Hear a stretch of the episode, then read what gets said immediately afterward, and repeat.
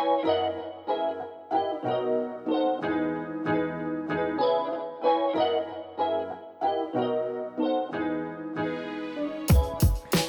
สวัสดีทุกท่านนะครับ ก็วันนี้สบายๆนะครับ เราคุยกันในหัวข้อที่สบายๆมากๆนะครับ เราคาดหวังความเพลิดเพลินนะครับ แต่เราก็คาดหวังความเข้มข้นด้วยเช่นกันนะครับ ก็เริ่มกันเลยนะครับ ผมคือจริงๆ อยากจะไล่ไปจาก ความอาวุโสนะครับ แต่ว่า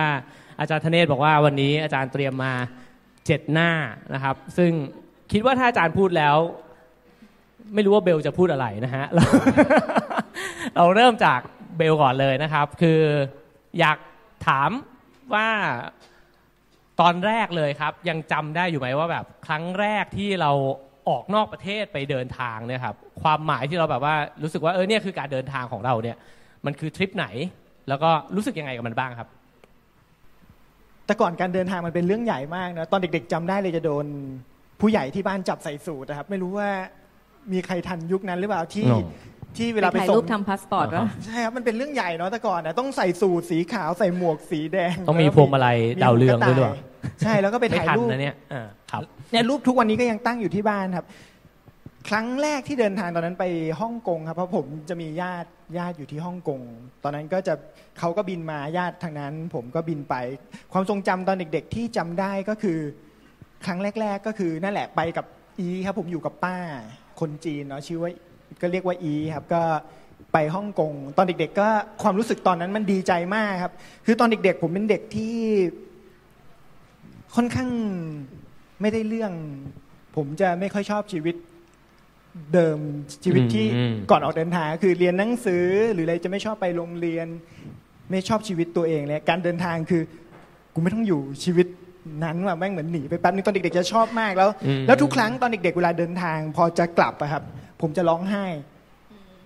ไม่ว่าจะไปใกล้ไปไกลแค่ไหนไปแค่หัดใหญ่เงี้ยพอจะกลับอืมจะร้องไห้ครับ ไปฮ่องกงตอนจะกลับก็ก็ร้องไห้เลยอะอืม เออมันเนี่ยตอนนั้นไม่รู้หรอกว่าทำไมร้องไห้เอ้ยทริปมันสนุกมากแน่ๆเลยอะไรเงี้ยแต่แต่ตอนเนี้ยพอย้อนกลับไปมอง ผมไม่ชอบชีวิตตัวเองในตอนนั้นแน่เลยอะไรเงี้ยถ้าถ้าให้ถ้าให้มองนะอืมครับอันเนี้ยคือความรู้สึกตอนเด็ก ๆ การท่องการการเดินทางการเที่ยวสำหรับผมมันเป็นเป็นเรื่องเรื่องดีมากอะแบบเฮ้ยกูไม่ต้องไปเรียนหนังสืออการบ้านที่ ไม่มันต้องหนีโดไปจากชีวิตที่เราไม่ชอบ ใช่ใช่แล้วพอจะกลับมาเจอชีวิตที่ชอบเนี่ยก็จะรู้สึกว่าแบบใช่โอ้ยตอนยังไม่อยากเด็ๆกลับไปเป็นเลอย่างยนั้นนะแต่อธิบายมันไม่ได้นะครับ ตอนเด็กอืมคๆรับว่าเรากลัวกลัวสิ่งนั้น อืมทุกวันนี้เรายังรู้สึกแบบนั้นอยู่ไหมครับ เวลาที่แบบไปสนามบินเรายังรู้สึกว่า เออฉันจะได้หลบหนีไปจากชีวิตที่ไม่ชอบ เมืองกรุงเทพมหานคร ถ้าให้ตอบตรงๆเลยคือมันมีเชื้ออยู่บ้างนะครับ คือเรารักงานที่ทำแต่ก็ไม่ได้รักขนาดที่อยากอยู่กับมันแบบ ตลอดเวลาอะไรเงี้ยอืมก็รู้สึกว่าทุกวันนี้ก็ยังมีเชื้อนั้นอยู่บ้างครับ เวลาถ้าให้ย้อนมองเนะแต่ว่าจริง ๆ การเดินทางแต่ละครั้งมันมีเหตุผลอื่นๆนั่นแหละเราไม่ได้เดินทางเพื่อหนีหนีชีวิตจริงหรอกแต่ว่า ถ้าให้ย้อนมองก็รู้สึกว่ามันมีเชื้อนั้นอยู่บ้าง เวลาชุสังเกตเอาง่าย ๆ ครับ ช่วงไหนชีวิตไม่ค่อยดีอะจะเวลาไปเที่ยวจะมีความหมายมาก อืมครับ ช่วงไหนที่ชีวิตดีตื่นเต้นกับงานอะไรเงี้ยอืมการเดินทางจะปานกลางอ่า ไปก็ได้ไม่ไปก็ได้ครับอืมผมผมรู้สึกแบบ เหมือนเวลาแบบเขาจะบอกว่าแบบคนอกหักก็จะนึกถึงทะเลใช่ไหมครับเมื่อวานเพิ่งอ่านเซตัสหนึ่งเขาบอกว่าถ้าเกิดว่าทะเลมันเยียวยาความอกหักได้จริง ชาวประมงก็คงไม่มีใครเศร้าเออก็จริงของมันเว้ยนะฮะอะครับพี่นิ่มบ้างครับ ตอนที่โหยังจำได้ไหมครับ ว่าตอนไปเดินทางครั้งแรกความรู้สึกที่แบบ โอ้ ฉันออกไปเผชิญโลกกว้างเนี่ย ที่ไหนยังไงครับ ไม่มีคนถามความรู้สึกนี้หรือคำถามนี้มานานมากเพราะมันค่อนข้างนานพนึกได้ค่ะว่าการเดินทางครั้งแรกเนี่ยเป็นการเดินทางกับการทำงานเพราะว่าเด็กๆเนาะตอนนั้นเราก็มีใฝ่ฝัน พอเรียนจบปุ๊บก็แบบเออจะต้องเดินทาง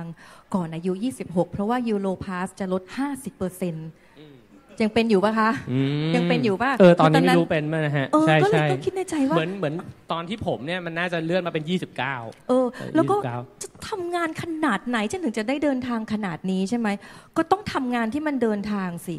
ตอนนั้คนรับ ก็เลยไปสมัครทำงานรายการลุ้นข้ามโลก อ๋อเคยดูปะคะ ไม่ว้ายไม่มีผมใครเคยได้ยินชื่อนี้ฮะเป็นรายการ พี่ตู่คะอาจารย์ธเนศเคยดูปะคะเอ่ออะ ปล่อยมันคือตอนนั้นไป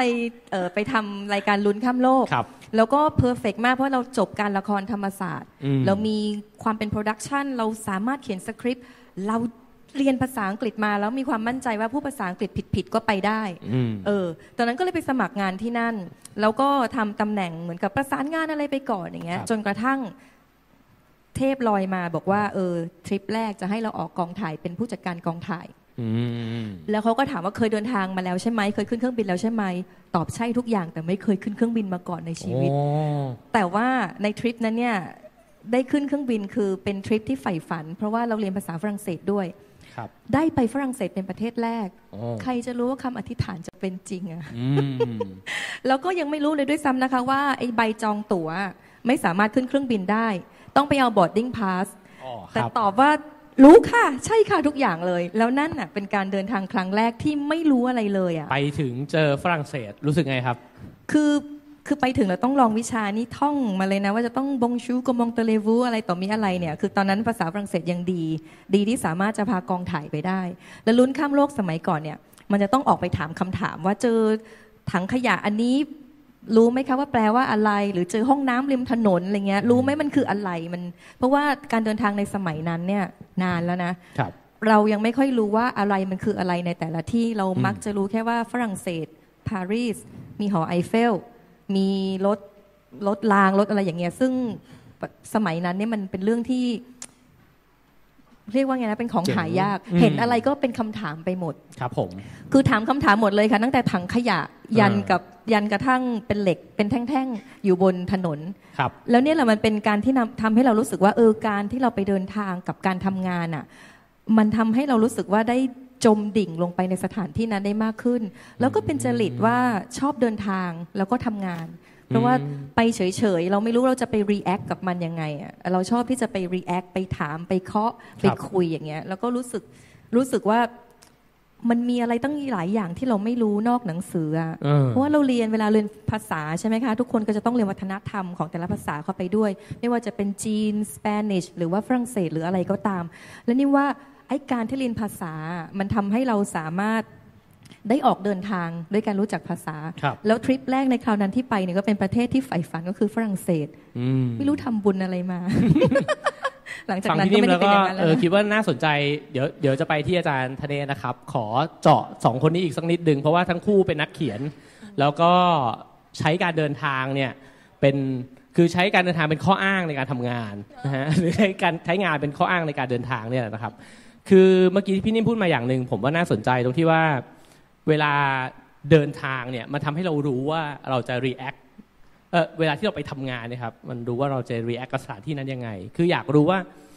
เวลาไปเนี่ยมันไม่เหมือนเราไปเที่ยวแน่ๆ เวลาเราไปทำงานนะครับ เราเตรียมสายตาแบบไหนไป หรือว่าเราเตรียมโจทย์แบบไหนในใจไป มันทำให้การเดินทางมันเปลี่ยนไปจากการท่องเที่ยวปกติ นี่ว่าการเดินทางเหมือนภาษานะคะ ในสมัยก่อนเวลาที่เราเรียนภาษาอังกฤษใหม่ ๆ แล้วเราตั้งใจว่าถ้าเขาพูดแบบนี้มา ฉันจะตอบแบบนี้ ฟังไม่รู้เรื่องเลย คือฟังไม่รู้เรื่องเลยเพราะตั้งใจแต่จะตอบ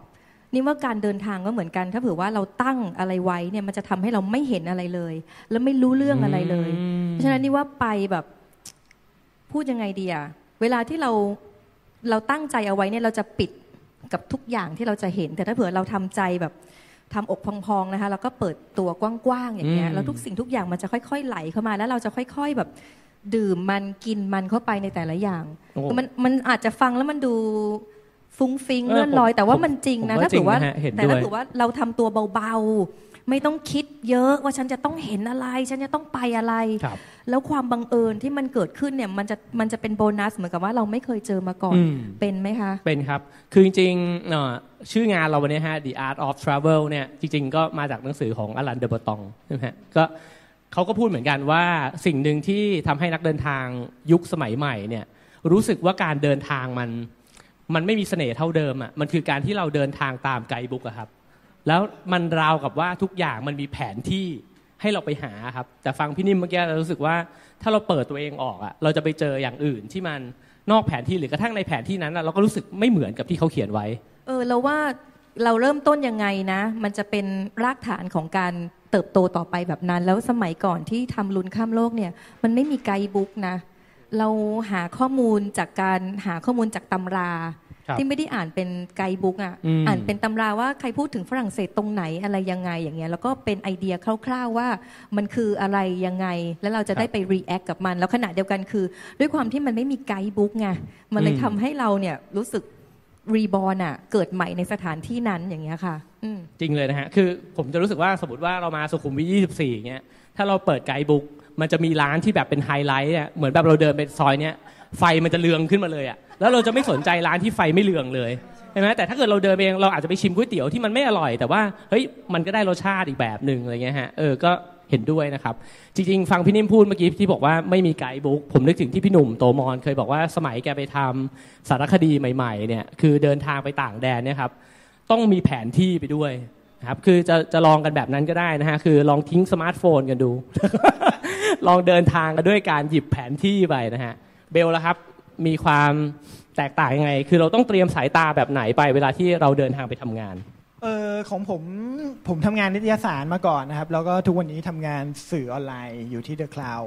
ของผมจะค่อนข้างแตกต่าง คือถ้าเขียนหนังสืออะผมเห็นด้วยกับพี่นิ่มมาก ๆ เลยครับ คือไม่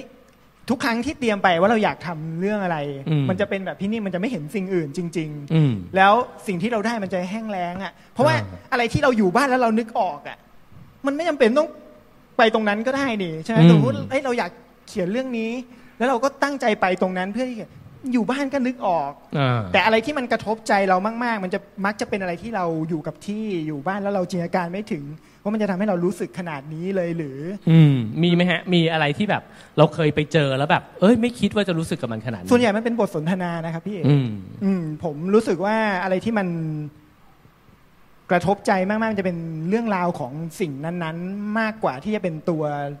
เนื้อหาที่เราอยากเขียนถึงมันอย่าง เอาง่าย ๆ อย่างเรื่องอาหารหรืออะไรก็ตามอืมตอนผมไปที่ฮ่องกงนี่แหละครับ คือตั้งใจจะกลับมาเขียนหนังสือเกี่ยวกับมันอะไรเงี้ยแล้วผมก็รู้สึกว่าเออฮ่องกงมีอาหารที่น่าสนใจเนาะแต่เมื่อไปถึงจริง ๆ แล้ว ผมกลับรู้สึกว่าเฮ้ยมันมันพิเศษมันพิเศษกว่ากว่าที่เรานึกออกจากการเสิร์ช Google อืมรีเสิร์ชบางอย่างไปหรืออะไรเงี้ยนะครับ พอไปเจอ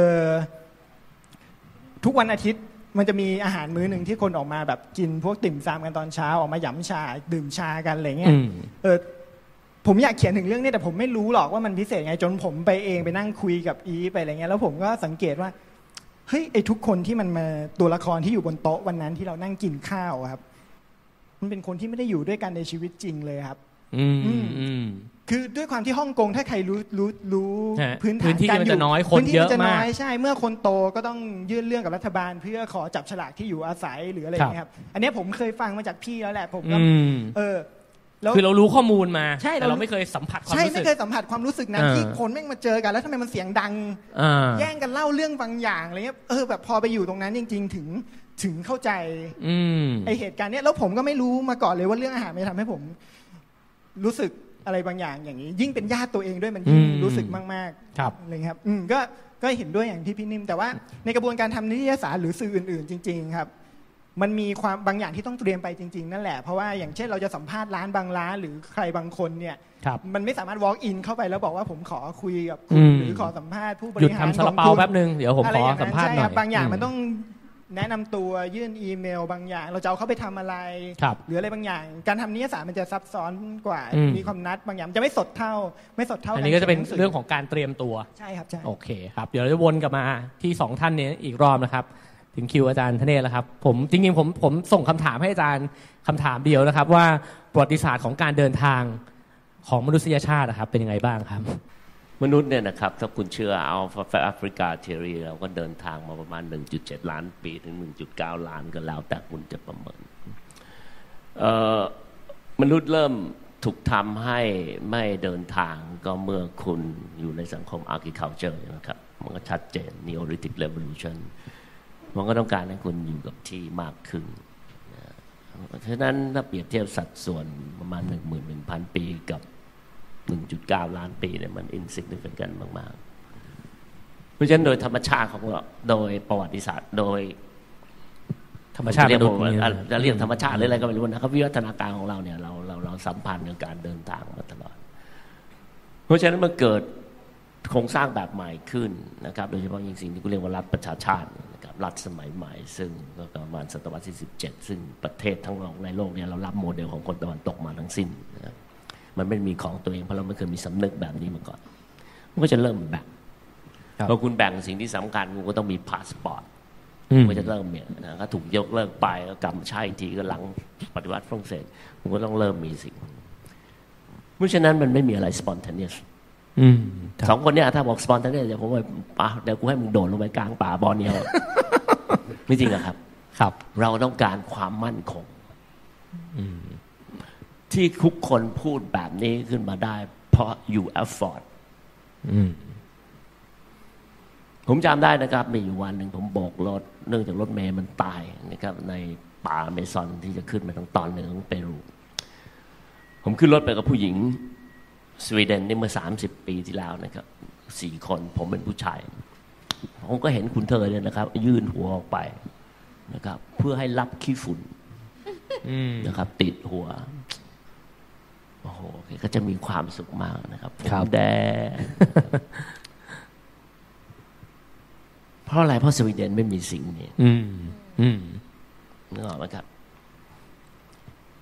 ผมคิดว่าสิ่งพวกเนี้ยด้วยความ luxury ของฝรั่ง และก็ luxury ของพวกเราทุกคนในห้องนี้ เพราะถ้าคุณขายก๋วยเตี๋ยว ลูกชิ้นปิ้ง คุณไม่มานั่งอยู่ตรงนี้หรอกนะครับ เราต้องสำนึกในสิ่งพวกนี้ของเราก่อนอืมครับ ว่า เราไม่ใช่คนยากจน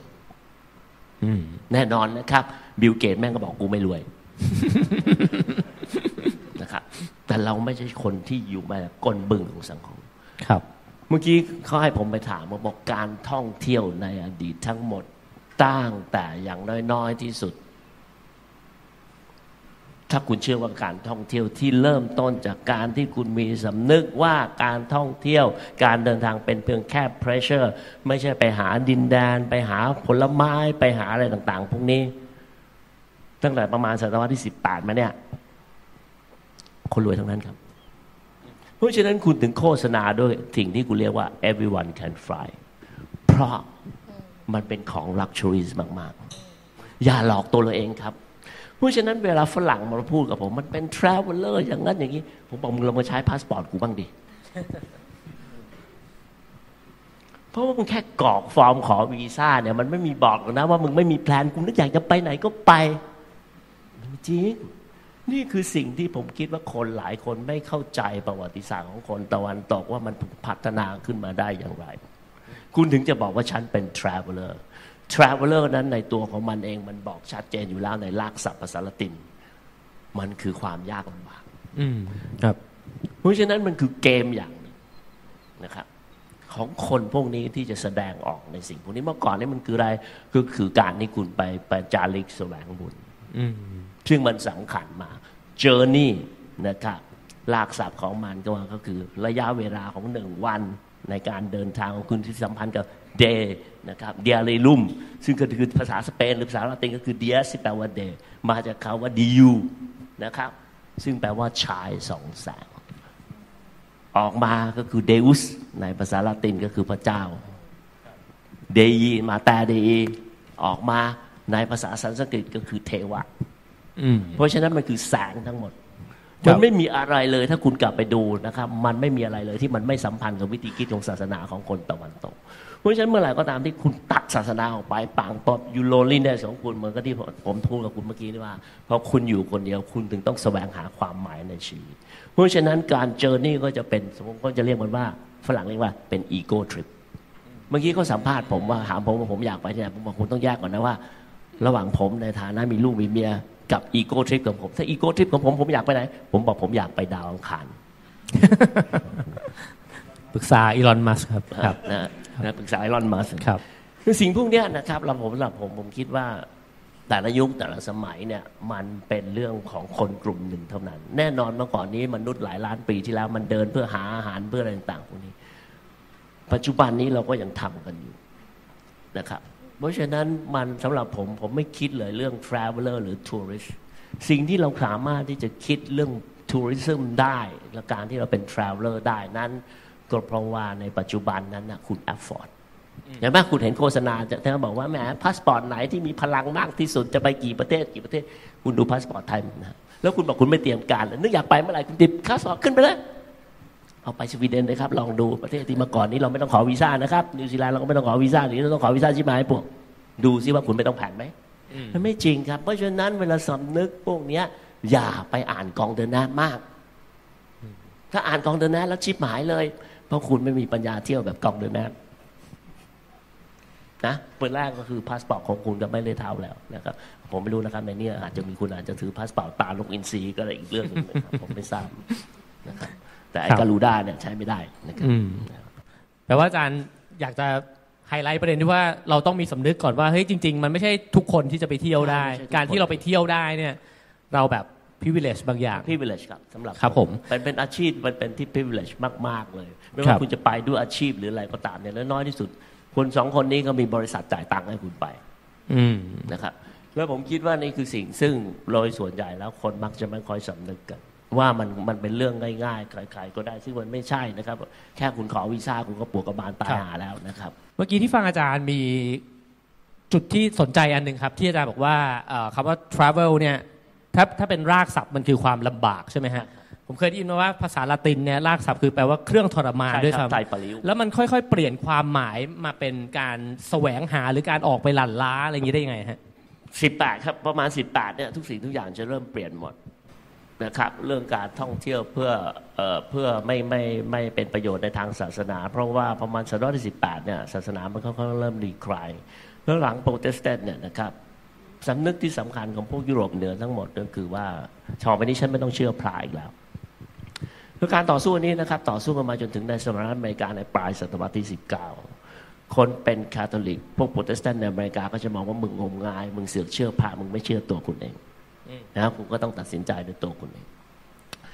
เพราะฉะนั้นเนี่ยไอสิ่งพวกนี้คุณก็จะต้องเริ่มแสวงหา meaning of life นะครับส่วนใหญ่ก็จะเป็นคนชนชั้นสูง เพราะฉะนั้นก็จะนำมาซึ่งสิ่งที่เรียกว่ากองทัวร์ นะครับในหมู่ชนชั้นสูง โดยเฉพาะยิ่งในกรณีของอังกฤษ ก็จะต้องเดินทางไปอิตาลีคุณก็จะเห็นได้นิยายใช่ไหมครับอี.เอ็ม. ฟอร์สเตอร์ A Room with a View ก็ต้องไปอิตาลีไปอยู่เป็นปีกันเป็นเป็นปีเป็นเดือนเดือนเป็นปีปีนะเอ็ดเวิร์ดกิบบอนถึงเขียน The Rise and the Decline of the Roman Empire สิ่งพวกนี้มันก็จะเกิดขึ้น เพราะฉะนั้น trunk หลุยส์ วิตตองถึงสำคัญ ไม่ใช่แฮนด์แบก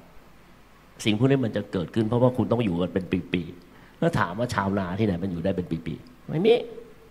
คุณเป็นท่านหลอดท่านบาบอคอแตกแล้วคุณก็กลับมาคุณก็เขียนบันทึก เขียนบันทึกคุณก็คือบอกคนอื่นว่า I been the ฮะฉันไปมาแล้ว ประโยคที่ฝรั่งบอกบินดาดันดันครับนะครับผมถึงบอกว่าสิ่งพวกเนี้ยนักเขียนก็ดีทุกคน เราทุกคนที่อยู่ในที่นี้โพสต์ Facebook หรืออะไรต่างๆ มันคือ ego trip ของพวกเราเท่านั้น ผมไม่ได้บอกว่าผมไม่มีนะครับ ไม่งั้นผมไม่พูดแบบนี้ ผมคิดว่าสิ่งที่มันเกิดขึ้นก็คือ เราไม่ค่อย conscious สิ่งพวกนี้กับตัวเราเอง แล้วเราผมไม่ใช่เสียหายก็ ego trip แล้วไงก็กู afford อะอืมครับ ปัญหาของฝรั่งที่สำคัญอย่างหนึ่งก็คือว่า ด้วยสำนึกทางชนชั้นและความเท่าเทียมของเขา เขาถึงแสดงออกยากมากนึกออกไหมครับ ยิ่งเฉพาะในสังคมที่มันมีสำนึกทางชนชั้นสูง คุณขับ BM Series 7แล้วคนแม่งเดินถนน มันไม่ได้มองคุณด้วยความชื่นชมนะครับ มันคนละสำนึกกับเมืองไทยนะครับเพราะฉะนั้นคุณจะต้องปิดบังในสิ่งพวกนี้คุณจะต้องไม่ เพราะฉะนั้นมันก็จะนำมาถึง sense of privacy คุณก็จะไม่โพสต์ใน Facebook ในสิ่งต่างๆพวกนี้ มันคนละ sense กับพวกเราเลยอืมยิ่งไปหรูยิ่งต้องไม่ให้คนรู้ถูกต้อง จริง ๆ ยังมีคำถามขอขอถามอาจารย์อีกสักคำถามแล้วกันครับ สำนึกของฝรั่งเนี่ยมันเปลี่ยนไปตอนไหนฮะคือการที่อาจารย์บอกว่าพอตัดขาดจากพระเจ้า จริง ๆ แล้วตอนนั้นมันก็เป็นการเดินทางไปเพื่อเมื่อก่อนนี้เพื่องหาไปความตอบสนองกับพระเจ้า แสวงหาความสุขใช่ไหมเจ้าฮะไปเช่นอยู่อยู่อยู่สมมติคุณไปเยรูซาเล็มครับนะครับเยรูซาเล็มเมื่อก่อนนี้มันก็เป็นเมืองเปิดใช่ไหมครับหรือคุณมาคุณไปเยรูซาเล็มไม่ได้ คุณก็ไป pilgrimage นั้นที่เช่นที่มีชื่อเสียงที่สุดก็คือซานเตียโกเด กอมโปสเตลาทางตอนเหนือของสเปนอยู่เดินอย่างตอนใต้ของฝรั่งเศสไป นะครับซึ่งทุกวันนี้ก็ยังมีเอเนี่ยนะครับมีนันนันวันนี้อยู่นะก็เป็นเรื่องปกติธรรมดาพอมาถึงพอคุณมาเป็นโปรเตสแตนต์คุณก็ไม่จำเป็นแล้วอย่าลืมนะครับคาทอลิกนั้นเมื่อก่อนนี้มีเหมือนกับรอมฎอนนะครับ40วันนะครับ มากกว่ารอมฎอนนะครับ คุณนิ้วกลมนะ ตอนนี้มันก็ยกเลิกไปหมดแล้ว decline ไปหมดแล้ว ไม่มีใครรู้สึกว่ารู้สึกว่าคนแคทอลิกมันมี เราถึงเรียกว่ามันมันมันอะไร ฤดูกาลของการอดอาหารครับ มันถึงนำไปสู่การปฏิรูปศาสนาทะเลาะกันชิบหายไปหมดสิ่งพวกนี้ก็ค่อยๆหายไปเพราะฉะนั้นสำนึกของความเป็นคนพวกนี้ไม่ว่าจะเป็นเยอรมันเนเธอร์แลนด์หรือสแกนดิเนเวียอังกฤษอเมริกาก็จะชัดเจนมากในสำนึกของความเป็นปัจเจกชนอืมซึ่งเราก็จะเห็นได้ว่าสิ่งพวกนี้มันไม่ได้มีในยุโรปมาแต่อ้อนแต่ออกมันเป็นสิ่งที่ถูกสร้างขึ้นมาประมาณเวลาสี่ห้าร้อยปีที่ผ่านมา ซึ่งมันก็ไม่ได้เกิดขึ้นแบบทันทีทันควันมันใช้เป็น process เป็นเวลายาวนานมากเพราะฉะนั้นเวลาคุณมาจนถึงยุคยุคนี้ปังปุ๊บเวลาเวลาคนชั้นกลางมัน rise ขึ้นมา มันขึ้นมามีอำนาจอะไรต่างๆมันก็ต้องการที่จะฉีกตัวมันเองออกจากคนชนแต่ในขณะเดียวกันวิถีชีวิตของคุณคุณก็ต้องเรียนแบบคนชนชั้นสูงเห็นไหมครับแล้วคุณต้องเดินทางท่องเที่ยวต่างๆคุณก็จะเริ่มเกิดขึ้น ชัดเจนที่สุดก็คือว่าในครึ่งหลังศตวรรษที่ 19นะค่าระวางเรือในการเดินทางเนี่ยมันถูกลง เพราะฉะนั้นคุณถึงจะไม่แปลกใจที่เห็นแมมแอนนาเลียวโนเวลในดินแดนสยามเพราะเมื่อก่อนเนี่ยผู้หญิงจะเดินทางได้คุณต้องมีชาปรอนเป็นเรื่องปกติ สมมติผมจะไปจีบนิ่มเห็นไหมผมก็นิ่มก็ต้องมีชาปรอน นะครับ เดินเดินตามจ่ายสตังค์ให้อะไรต่างๆ คนรวยเขาไม่ถือตังค์เองนะครับ ไม่มีใครเขาถือไพร่เท่านั้นนะครับที่ถือตังค์เอง เพราะฉะนั้นคุณถือไปกระเป๋าไปเลยสองล้านเนี่ยถ้าคุณไม่ใช้กระเป๋าตังค์นี่แสดงว่าไม่รวยจริงนะรวยจริงคุณต้องไม่ต้องถืออะไรเลยถูกต้องไหมครับรวยจริงต้องไม่ถืออะไรเลยนะครับครับผม กลับมาที่เบลบ้างครับ เคยเดินทางเพื่อแสวงหาความหมายอะไรบางอย่างบ้างไหมครับ เพราะถ้าฟังจากอาจารย์ธเนศเนี่ยเขาบอกว่าในยุคที่แบบเรายังมีพระเจ้าล่ะจะไม่มีคำถามอะไรมากใช่ไหมครับ แต่ว่ามันก็จะมีวัยรุ่นยุคนึงหรือว่า หรือกระทั่งแบบยุคฮิปปี้อะไรเงี้ยนะฮะผมก็คิดว่าก็ยังเดินทางเพื่อที่จะแสวงหาคำตอบบางอย่างของชีวิต หรือคนฝรั่งบางคนที่เข้าสารอาจจะแสวงหาอะไรบางอย่าง เบลมีมุมแบบนี้บ้างไหมฮะคนจีนที่เยาวราชอย่างผมก็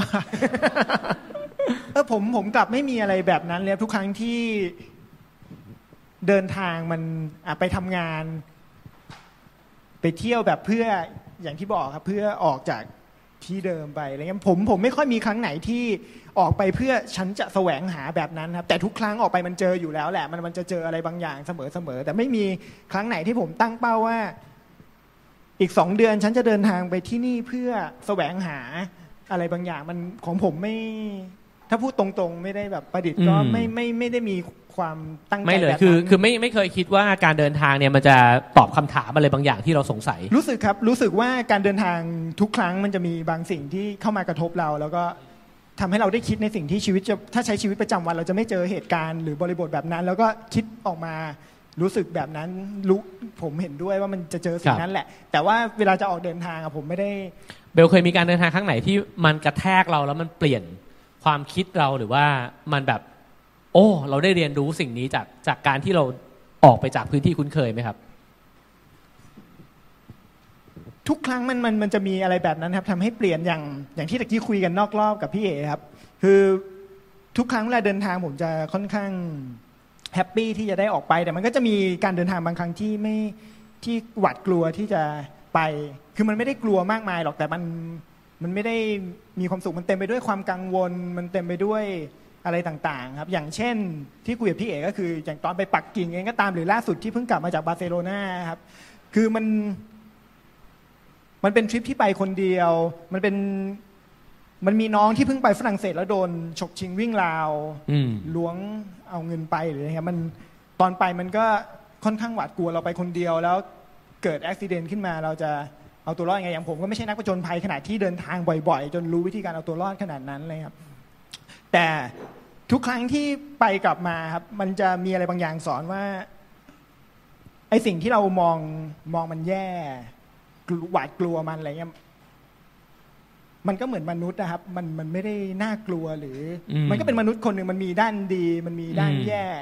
ผมจะมองเห็นความเป็นมนุษย์ในที่นั้นๆ มากกว่าที่ที่คนบอกว่ามันดีมากๆ เสียอีกอะอย่าง มันมีบางเมืองที่มันเพอร์เฟกมาก ๆ แบบถ้าเป็นคนมันก็หล่อมากอะไรเงี้ย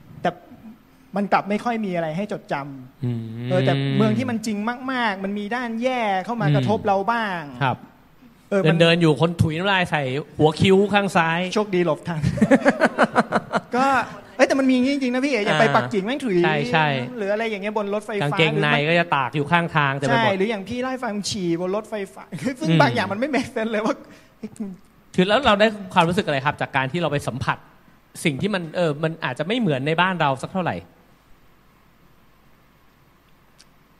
การไปเยือนผมรู้สึกว่างานที่ผมทำมันเหมือนงานสัมผมทำทุกวันนี้ครับอาชีพที่ผมทำคือผมสัมภาษณ์คนเยอะใช่ไหมครับ ก็คือเดินทางไปเพื่อคุยกับคนอะไรเงี้ยผมรู้สึกว่าเวลาเราเดินทางไปเมืองไหนอะมันเหมือนเราไปสัมภาษณ์คนเหมือนกันนะครับอืมคือ มันจะมีประโยคนึงที่ผมรู้สึกจากการทำงานของผม คือเกลียดใครมาก ๆ หรือรักใครมาก ๆ ให้คุยกับเขาอะครับ อืม อืม คือ อะไรที่มันมากๆ ผมรู้สึกว่ามันมักจะไม่จริงอะครับอืมอืมอืมอย่างแบบเกลียดมากๆ พอคุยเฮ้ยหลายคนมันแบบไม่ได้แย่อย่างเอนั้น อ หรืออย่างรักมากๆ พอไปคุยจริง ไม่ได้น่ารักขนาดนั้นอะไรเงี้ยอืม เออการเดินทางสำหรับผมก็เหมือนกันเมืองที่ใครบอกว่ามันแย่มากๆ เมืองที่ใครบอกมันดีมากๆอืมเวลา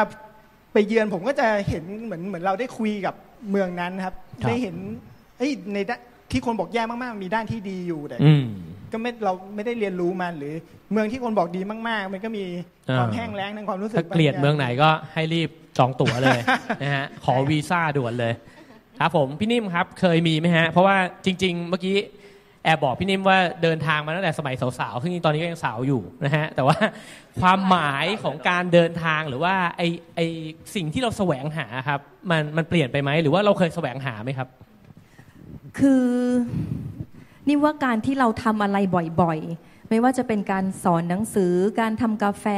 หรือการเดินทางเนี่ยยิ่งเราทำมันบ่อยๆเนี่ยเราจะมีทักษะกับมันมากขึ้น แต่ในครั้งแรกที่บอกว่าการเดินทางถามว่าอะไรนะ ตอนตอนสมัยสาวๆเนี่ยครับตอนนั้นน่ะเราเดินทางไปทำไมอะเราอยากเรามีคำถามอะไรในใจไหมว่าแบบ โอ้ที่ฝรั่งเศสมันอาจจะมอบความหมายชีวิตให้กับเราได้อะไรอย่างนี้ คือเอาจริง ๆนะคะ คือเป็นคนไม่ชอบ แพทเทิร์นอืมเป็นคนที่ไม่ชอบแพทเทิร์นคือทำงานอะไรบ่อยๆ มันจะเกิดทักษะก็ครับจริง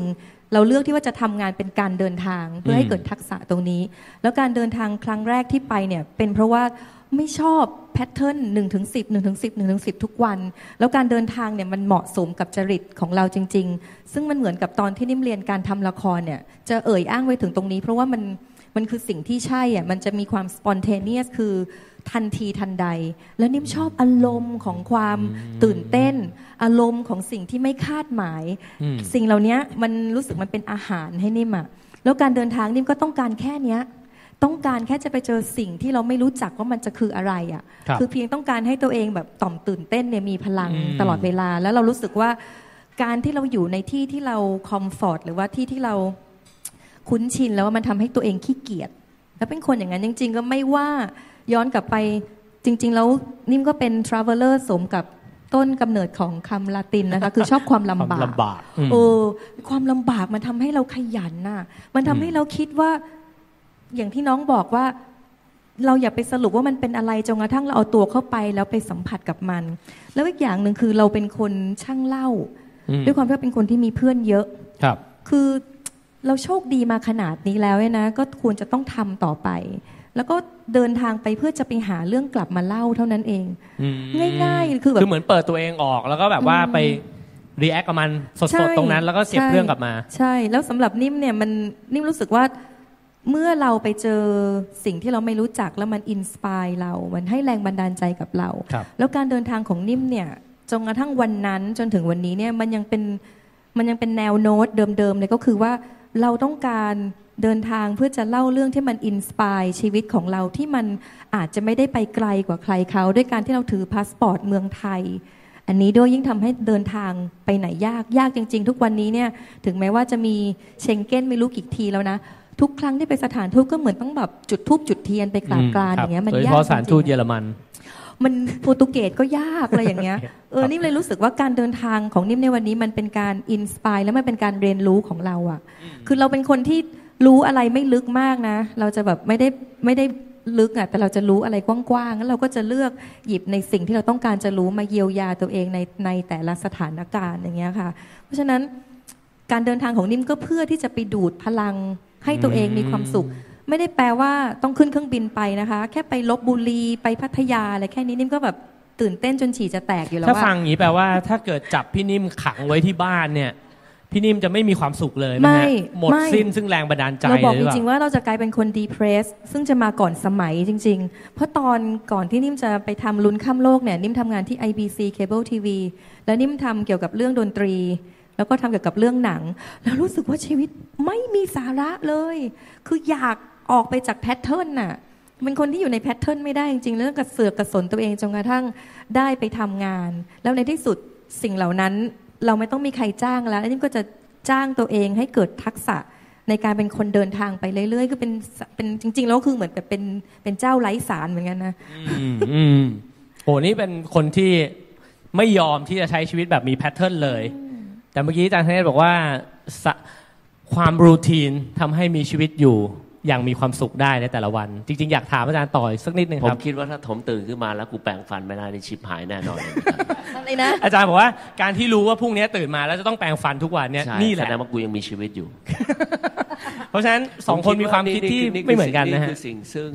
ผมคิดว่าผมแตกต่างจากคนอื่นๆนะครับว่าผมคิดว่าชีวิตของเราเนี่ยมัน routine ยังไงเราต้องมี pattern cognitive structure ของเราบังคับเราอยู่แล้ว สิ่งแรก ถ้าเราไม่พูดภาษาไทยก็ชิบหายก็ไม่ต้องคุยกันตอนนี้นะครับ เพราะฉะนั้นมันออกมาโดยอัตโนมัตินี่คือ pattern ของเราคนส่วนใหญ่นั้นมักจะคิด เพราะว่าอะไรเพราะว่าอย่างที่ผมบอกนะครับว่าเราเกิดโตในยุคที่เรารังเกียจแมส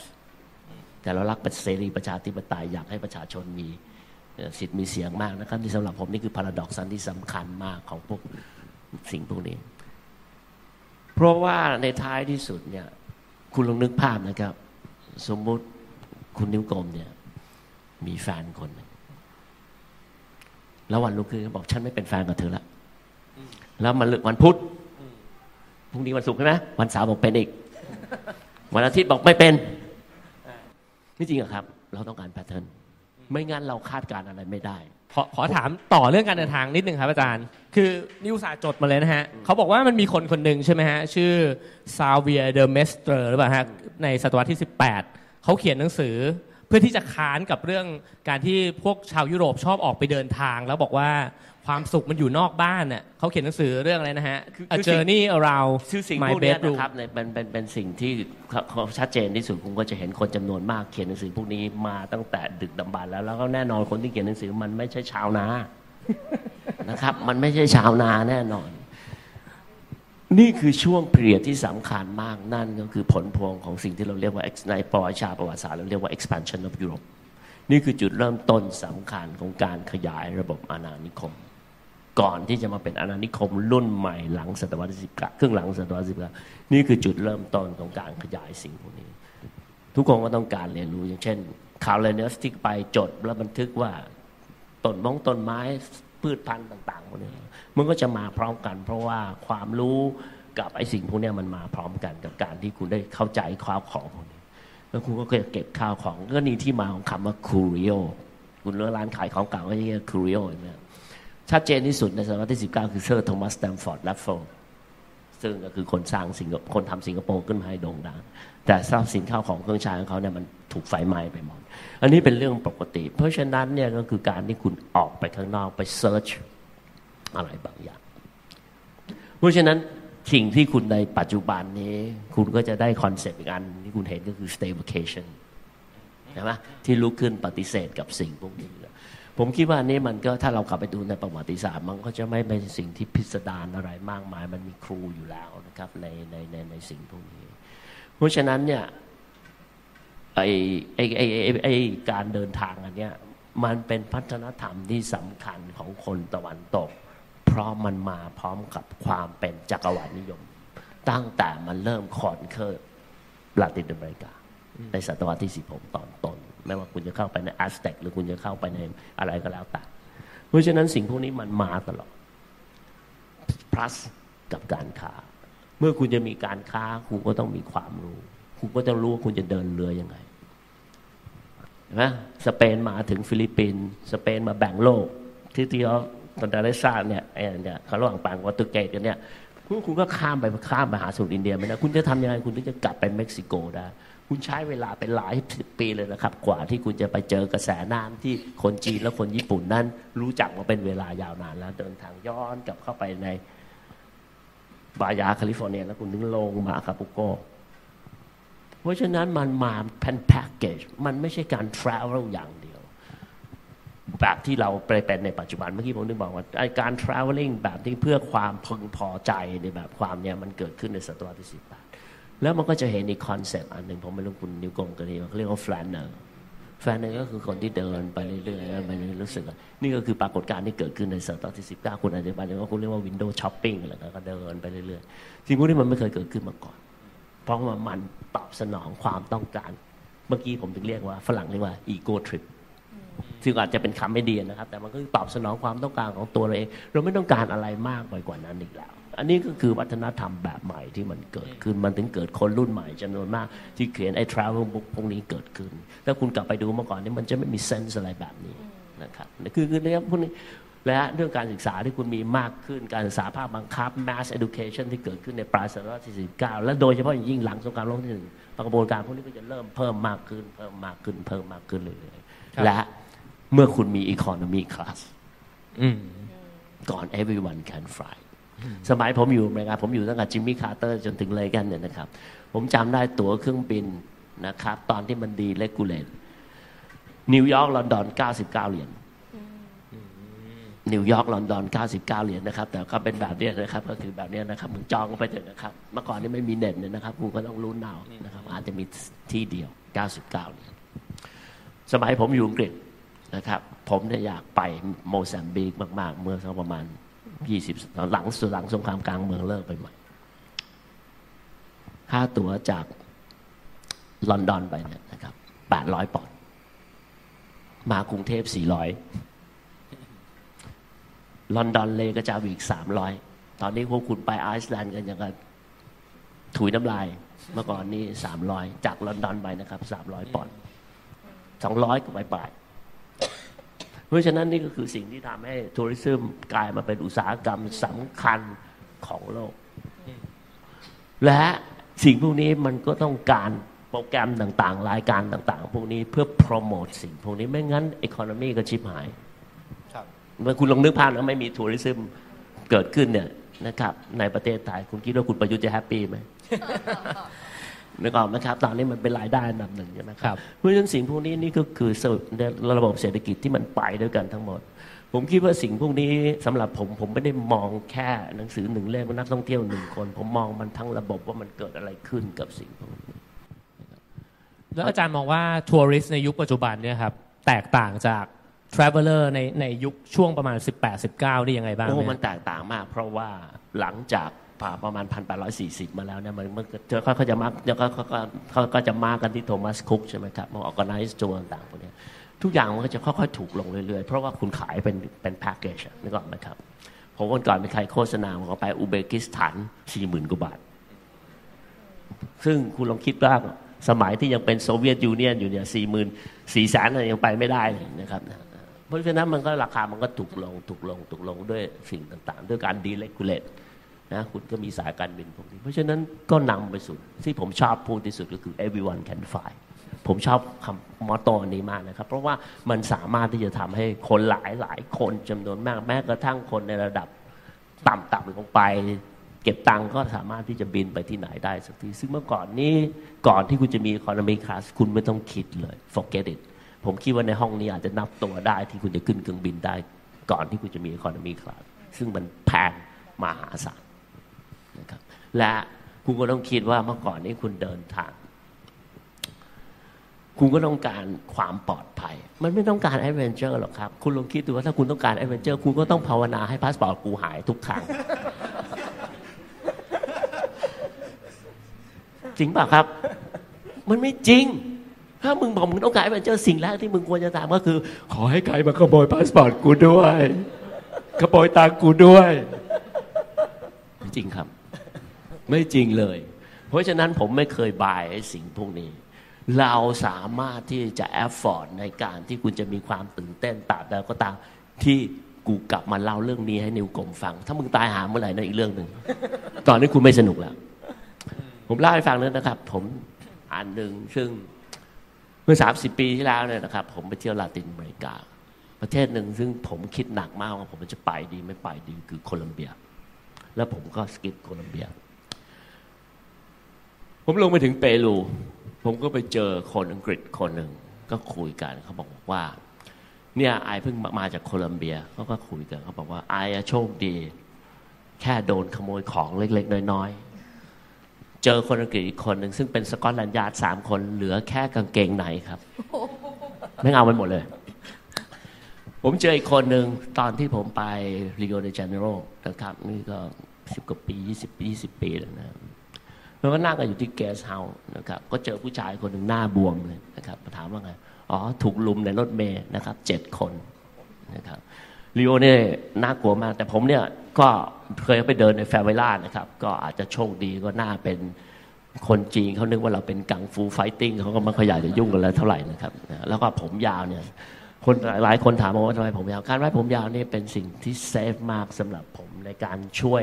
ทำให้ผมนั้นไม่มีใครมายุ่งด้วย เพราะมันนึกว่าผมเป็นกุ๊ย เหมือนเป็นจอมยุทธหรือเป็นกุ๊ยนะครับอะไรต่างๆเนี่ยนะ ก็ถูกชกนะครับ แล้วก็ตอนผมไปเที่ยวเม็กซิโก ผมก็เจอคนหนึ่งซึ่งเป็นพยาบาลเราก็ไปเที่ยวด้วยกันนะครับแบบ go south เนี่ยเราไปเที่ยวด้วยกันเขาเป็นบุรุษพยาบาลของเดนมาร์กเขาบอกว่าเขาเนี่ยถูกที่ที่โคปาคาบาน่าเหลือแต่กางเกงในเข้ามาสามคน เอามีดปาดตรงนี้หมดหมดเพราะฉะนั้นเวลาใครบอกอิตาลีน่ากลัวสำหรับผมกระจอก เพราะอิตาลีมันแค่ขโมยของนะครับ ในลาตินอเมริกามันทำลายคุณด้วยนะครับ นี่คือเสน่ห์ของลาตินอเมริกาสมัยก่อนนะครับแปลว่าอาจารย์ก็โหยหาการผจญภัยเหมือนกันนะครับเอ่อผมผมพยายามหลีกเลี่ยงนะครับ ผมผมมีความสุขมากเลยที่พาสปอร์ตอยู่กับผมอีกเรื่องหนึ่งนะครับ ผมเล่าให้ฟังเมื่อสัก 30 ปีที่แล้วเนี่ยระบบเศรษฐกิจในลาตินอเมริกาเนี่ยมันใบละสองหมื่นเปโซในอาร์เจนตินาเนี่ยเอามาจุดบุหรี่สูบบุหรี่ยังแพงกว่านะครับ มีอยู่วันหนึ่งผมจำได้เลย ค่าเงินสมัยนั้นเนี่ยยังเป็นอินทิสนี่ครั้งแรกที่ผมไปเปรูเมื่อ30ปีที่แล้ว มันขึ้นจากหนึ่งดอลลาร์เนี่ยนะครับ ประมาณผมแลกประมาณห้าแสนขึ้นเป็นเก้าแสนกว่าเก้าแสนกว่านะครับ ดับเบิลภายในแบบข้ามคืนผมยังไม่กล้าแลกเลยอะผมต้องเก็บดอลลาร์ไว้ตลอดเวลาเพราะฉะนั้นถ้าเราไปเทียบประเทศพวกนี้แล้วคุณจะรู้เลยว่า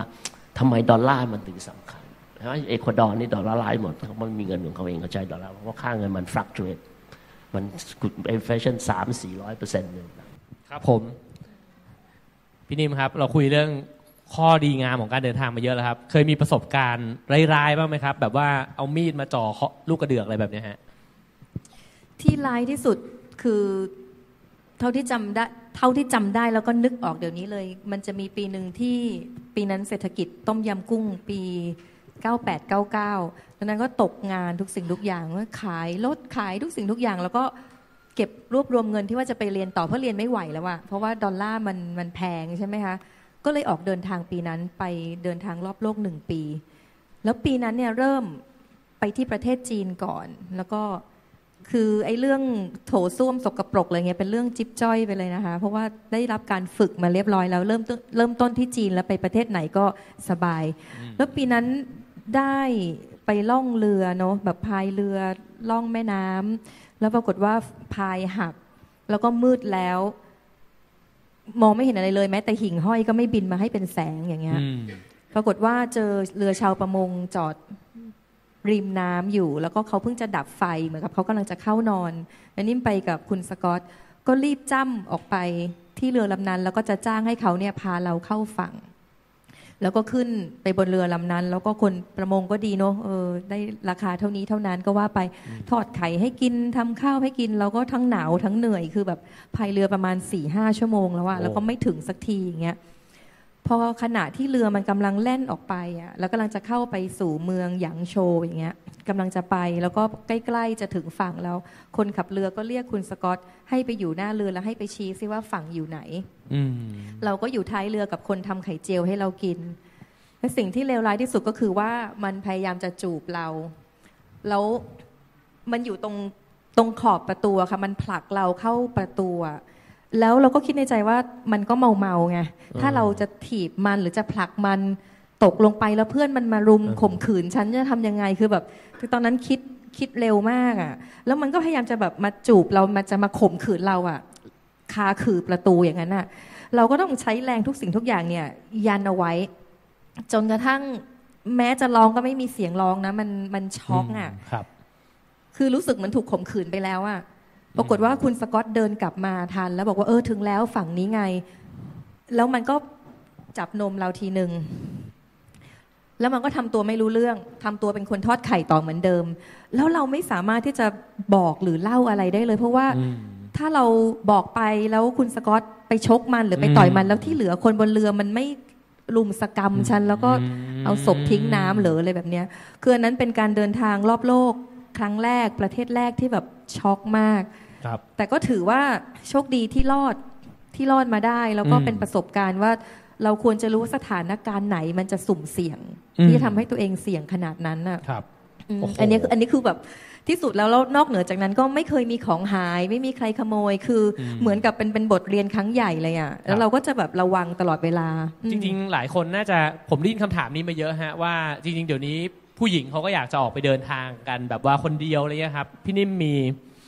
มีทริคไหมฮะว่าทำยังไงถึงจะแบบเดินทางคนเดียวได้โดยปลอดภัย คือทุกวันนี้เดินทางคนเดียวก็ไม่รู้ว่าจะปลอดภัยหรือเปล่านะคะ คือ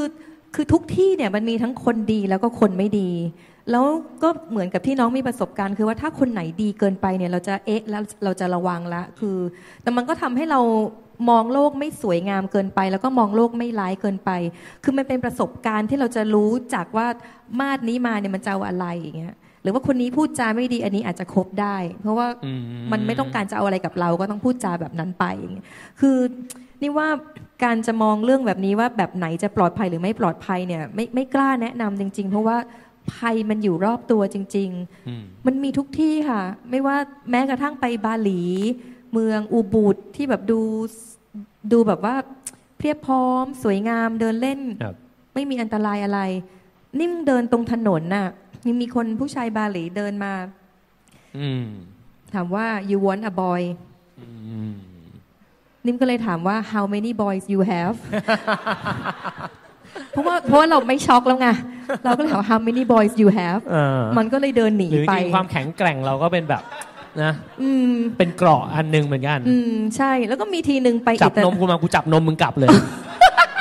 แข็งแกร่งระดับนั้นเนี่ยแล้วก็ มีทีหนึ่งไปอิตาลีใช่ไหมอันนี้ก็เป็นเป็นเรื่องของผู้หญิงอะภัยก็มักจะเป็นเรื่องของการถูกลวนลามมากกว่า ที่จะถูกจ้องทำร้าย หรือว่าจ้องเอาทรัพย์สินอย่างเงี้ยครับไปอิตาลีไปคนเดียวลงที่สถานีที่อิตาลีปุ๊บมันก็คือตรงตลิ่งน้ำทันทีอืมก็ยืนโทรศัพท์ ตอนนั้นยังเป็นยุคโทรศัพท์เนาะยืนโทรศัพท์เพื่อจะหาเกสต์เฮาส์ถูกๆอยู่อะไรเงี้ย ก็มีลุงแก่ๆประมาณ 70 กว่าเดินมาเงี้ยแล้วก็ถามว่า ทำอะไรมาจากไหนแล้วก็พูดพูดไป แล้วก็เออโทรหาใครก็โทรหาที่พักอะไรเงี้ยแล้วก็ทำเป็นไม่ค่อยสนใจ แล้วก็กำลังจะได้ที่พักนะลุงบอกว่าหยุดหยุดอย่าเพิ่งตกลงไปอยู่บ้านไอก็ได้ นิ่มก็เลยบอกว่า นี่ เธอเจ็ดสิบแล้วนะบอกอ้าวคิดอะไรอะ ให้ไปอยู่กับลูกสาวสวยอีกถือว่าถือตัวไปเอง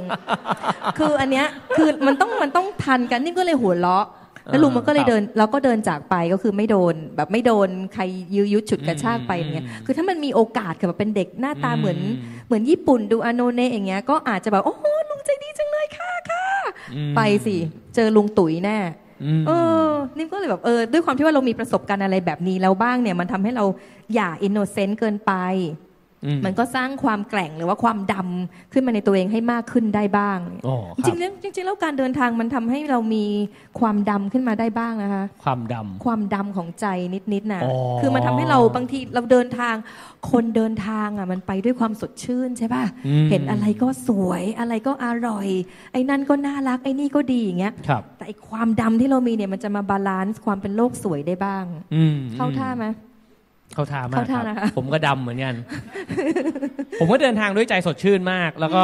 ผมจะตอนที่ไปเที่ยวใหม่ๆอะครับผมจะรู้สึกประทับใจกับคนอินเดียอะไรเงี้ยเรารู้สึกว่าเขาชอบยิ้ม my friend my friend แล้วเอ้ยกูไม่เคยมีเพื่อนเยอะขนาดนี้ในชีวิตเลย เดินไปไหนก็ my friend อะไรเงี้ยแล้วผมก็ไปขึ้นที่พาราณสีครับไปขึ้นรถสำล้อถีบเนี่ยแหละครับ แล้วก็บอกเขาบอกไปท่าน้ำก็บอกไปท่าน้ำหนึ่งอะฮะเขาก็บอกโอเค 15 15 rupees นะฮะมันก็ไม่ไกลมาก แล้วเขาก็อ่าโอเค ผมก็โอเค ก็กระโดดขึ้นรถไป เขาก็ปั่นไปจนกระทั่งถึงที่หมาย ผมบอกว่าโอเค เขาบอกว่า 50รูปีผมบอกอ้าวเมื่อกี้บอก 15 บอก 50 แล้วเขาบอกว่าเขาปั่นเร็ว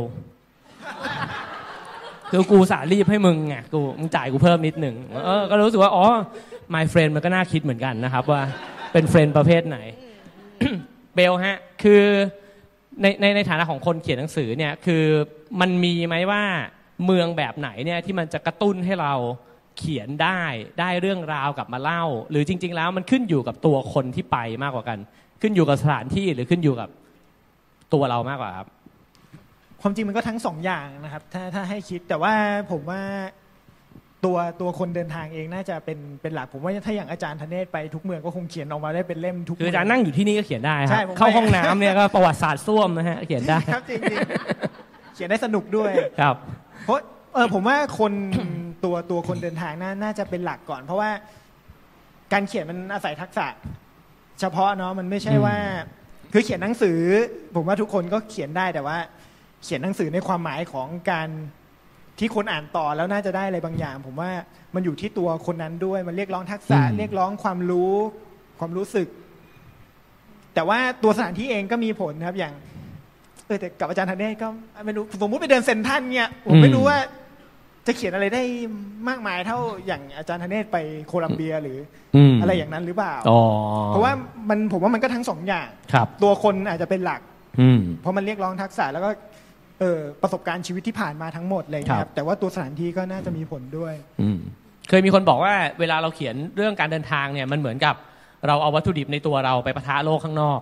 แล้วพอมันโป๊ะกันแล้วเนี่ยมันมีบางอย่าง spark ขึ้นมา หรือว่าส่วนผสมใหม่ๆอะไรออกมา ก็อาจจะออกมาเป็น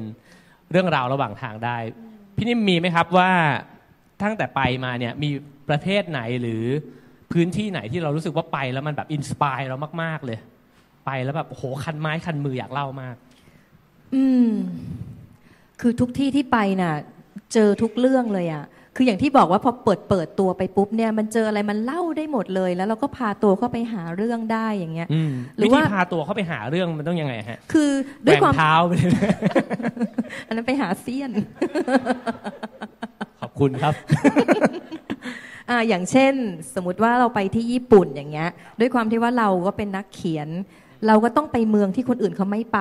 เพราะถ้าเผื่อเราไปเมืองที่คนอื่นไปแล้ว เราเขียนสู้เขาไม่ได้อะบอกตรงๆ แล้วยิ่งญี่ปุ่นในปัจจุบันนี้คนไปเยอะมาก นิ่มก็ต้องไปหาไปเมืองที่แบบแทบไม่มีคนแล้วไปเมืองที่เขาบอกว่าไม่มีอะไร แล้วมันจะทำให้เราไปสืบคนแล้วสิ่งที่เขาบอกว่าไม่มีอะไรอะเราจะไปเจอเป็นคนแรก จริง ๆ แล้วเมืองก็ไม่มีอะไรอยู่นั่นแหละ แต่เป็นเพียงเพราะว่าไม่มีใครไปเห็นก่อน เราก็เลยสามารถทำเป็นเรื่องได้อย่างตอนนั้นอยู่ที่เกียวโต แล้วก็คือรอบๆอะเราเป็นเราไม่รู้ภาษาด้วย แล้วเราก็มีเวลาน้อยด้วย แล้วเราก็รู้จักญี่ปุ่นน้อยมาก แต่เราจำเป็นว่าเมื่อเรากลับมาแล้วเราต้องเขียน เพราะว่าเราลงทุนค่าใช้จ่ายของตัวเองไปแล้ว อย่างเงี้ยคือมันเป็นการลงทุนเองก็เยอะนะคะพอไปถึงตรงนั้นปุ๊บเนี่ยก็ถามเพื่อนว่าจะไปเมืองไหนดี เพื่อนก็บอกว่าออหลาย ๆ เมืองคนไทยก็ไปหมดแล้ว เราก็เลยจิ้มมาเมืองหนึ่งชื่อเมืองฮากิ เคยได้ยินไหมคะ มันเป็นเมืองที่สุด ทางตะวันตกของเกาะญี่ปุ่น แล้วก็ติดกับทะเลญี่ปุ่น แล้วมันเป็นเมืองที่เป็นแก๊งซามูไรเป็นแคลนเนาะเป็นแก๊งใช่ไหมคะแก๊งหมู่เป็นแก๊งซามูไรตระกูลดัง ๆ ยังอยู่ที่นั่นเนี่ยแล้วไปถึงที่นั่นก็ไม่มีคนพูดภาษาอังกฤษได้เลย ด้วยความที่ชาวบ้านก็เห็นว่าเราเป็นชาวต่างชาติคนเดียวแบบนี้ยค่ะเขาก็เอาเราขึ้นหลังจักรยาน พาเราไปส่งเกสต์เฮาส์กลายเป็นพรินเซสเข้ามา ก็เลยมีเรื่องเล่าขึ้นมาว่าเป็นยังไง ปรากฏว่ามันมีที่นั่นเนี่ยมันมีเหมือนกับเป็นพิพิธภัณฑ์เล็ก ๆ ที่มีภาษาอังกฤษอยู่ไม่กี่บรรทัด ซึ่งตรงนั้นน่ะมันทำให้นิ่มรู้สึกว่าเออนิ่มได้ไปค้นหาแล้วเอาตรงนั้นไปต่อยอดในการหาข้อมูลเพิ่ม ก็สามารถทำให้สร้างเรื่องหรือว่าทำเรื่องอะไรแบบนี้ขึ้นมาได้เงี้ยก็คือ คือไปในที่ที่อาจจะยังไม่เคยมีใครบอกว่ามันน่าสนใจอืมแต่จริงๆอะเราก็สามารถไปหาเชื่อความว่าน่าสนใจเชื่อว่าได้เชื่อว่าทุกชีวิตน่าสนใจ ไม่ว่าจะเป็นคนที่นั่งที่นี่หรือเราที่นั่งตรงนี้ว่าเมื่อเราได้ให้เวลาอืมกับมันแล้วเนี่ยมันจะเกิดสิ่งที่น่าสนใจเหมือนเพื่อนช่างภาพของนิ่มที่เป็นเพื่อนถ่ายถ่ายงานสารคดีเนี่ยเขาจะบอกว่าหลาย ๆ ครั้งเขาอยู่เฝ้ามองสถานการณ์เหตุการณ์เนี่ยเขาอยู่นานไม่พอ ทำให้เขาได้รูปไม่ดี อาจจะเป็นเพราะว่าฝนตกแล้วหรือว่าเครื่องบินจะขึ้นแล้วอะไรก็แล้ว แต่นิ่มรู้สึกว่าคำพูดอันเนี้ยของเขาอะมันประทับใจนิ่มมากแล้วเวลาที่นิ่มไปที่ไหน ที่บอกตัวเองไปว่ามักจะไปนานๆ เพราะว่าถ้ามันไม่ได้อะไรแล้วมันรู้สึกเหมือนไม่ได้อะไรอะเรารู้สึกว่าเดินทางมันมันกลายเป็นมันเป็นลมหายใจของเราไปแล้วว่าอืมมันมันเป็นงานของเราอะเป็นงานกับกับความรักที่ที่ต้องหาอะไรที่มีความสุขให้ได้ครับ ถ้าเราให้เวลานานพออมก็จะเกิดอะไรบางอย่างมันจะมีที่ทุกน่าสนใจขึ้น ใช่ใช่ครับผมอืถามอาจารย์ธเนศบ้างครับ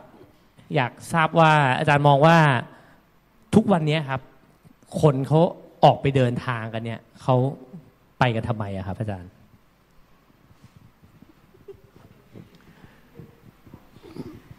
ในปัจจุบันเนี่ยนะครับ เราก็อย่างที่ผมบอก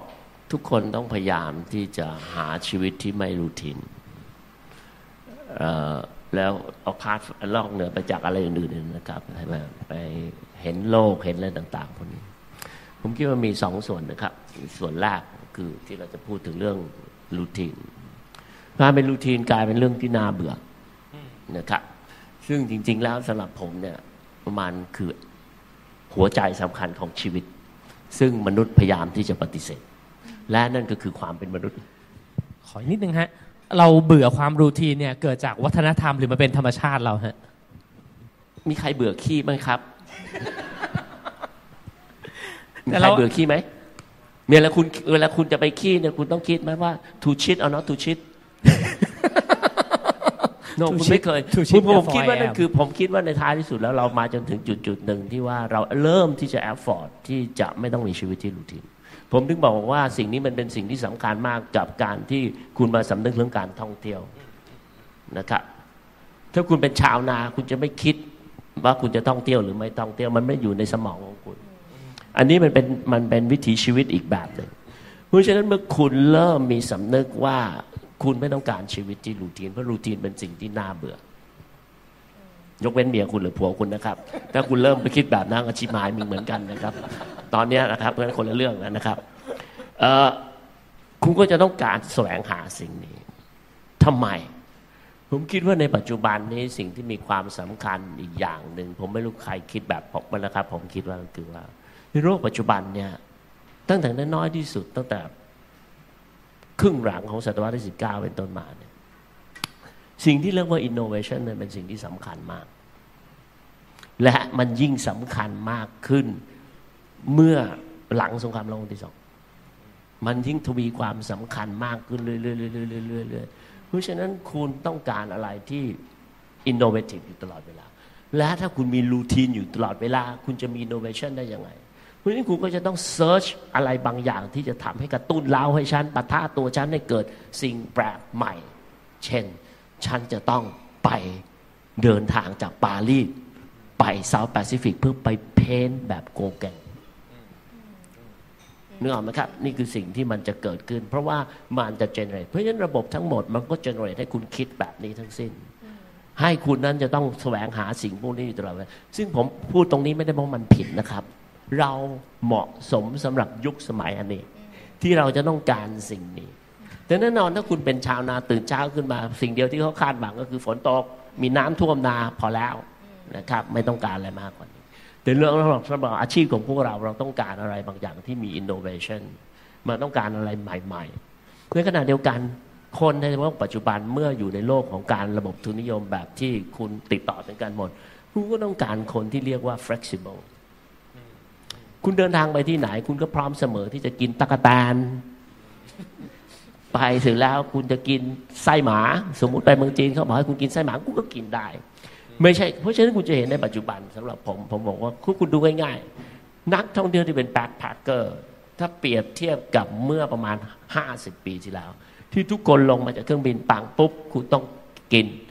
international continental food คุณเข้าไปถึงปุ๊บ คุณก็จะมีบุฟเฟ่ต์มี ซึ่งส่วนใหญ่ก็จะเป็น breakfast ที่ตายตัว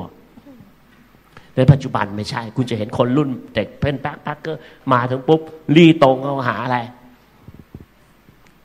รถเข็นสั่งอะไรที่แม่งเผ็ดชิบหายซึ่งเรามองแล้วเฮ้ยมึงกินเข้าไปได้ไงวะแต่คุณก็ต้องกิน เพราะคุณกำลังถูกฝึกใช่ไหมเพราะอะไรเพราะเมื่อคุณโตขึ้น คุณเป็น CEO บริษัท X ผมส่งคุณไปอยู่ไนจีเรีย คุณก็ต้องชื่นชมอาหารไนจีเรีย เพราะฉะนั้น traveling ก็จะเป็นสิ่งที่สำคัญมาก เพราะมันต้องการเป็นฐานคิดที่สำคัญมากในการสร้างให้คุณเป็น cosmopolitan ครับเมื่อกี้ตอนคุยกันก่อนที่จะมานั่งตรงนี้ อาจารย์พูดอย่างหนึ่งที่ผมว่าพลิกมุมผมมากเลย อาจารย์บอกว่าจริง ๆ แล้วการเป็นปัจเจกเนี่ยการเป็นคนที่แตกต่างจากคนอื่นเนี่ยมันง่ายกว่าการเป็นแมสนะแต่อยากจะถามตรงนี้ครับว่าในโลกที่อย่างที่อาจารย์ได้อธิบายมาว่า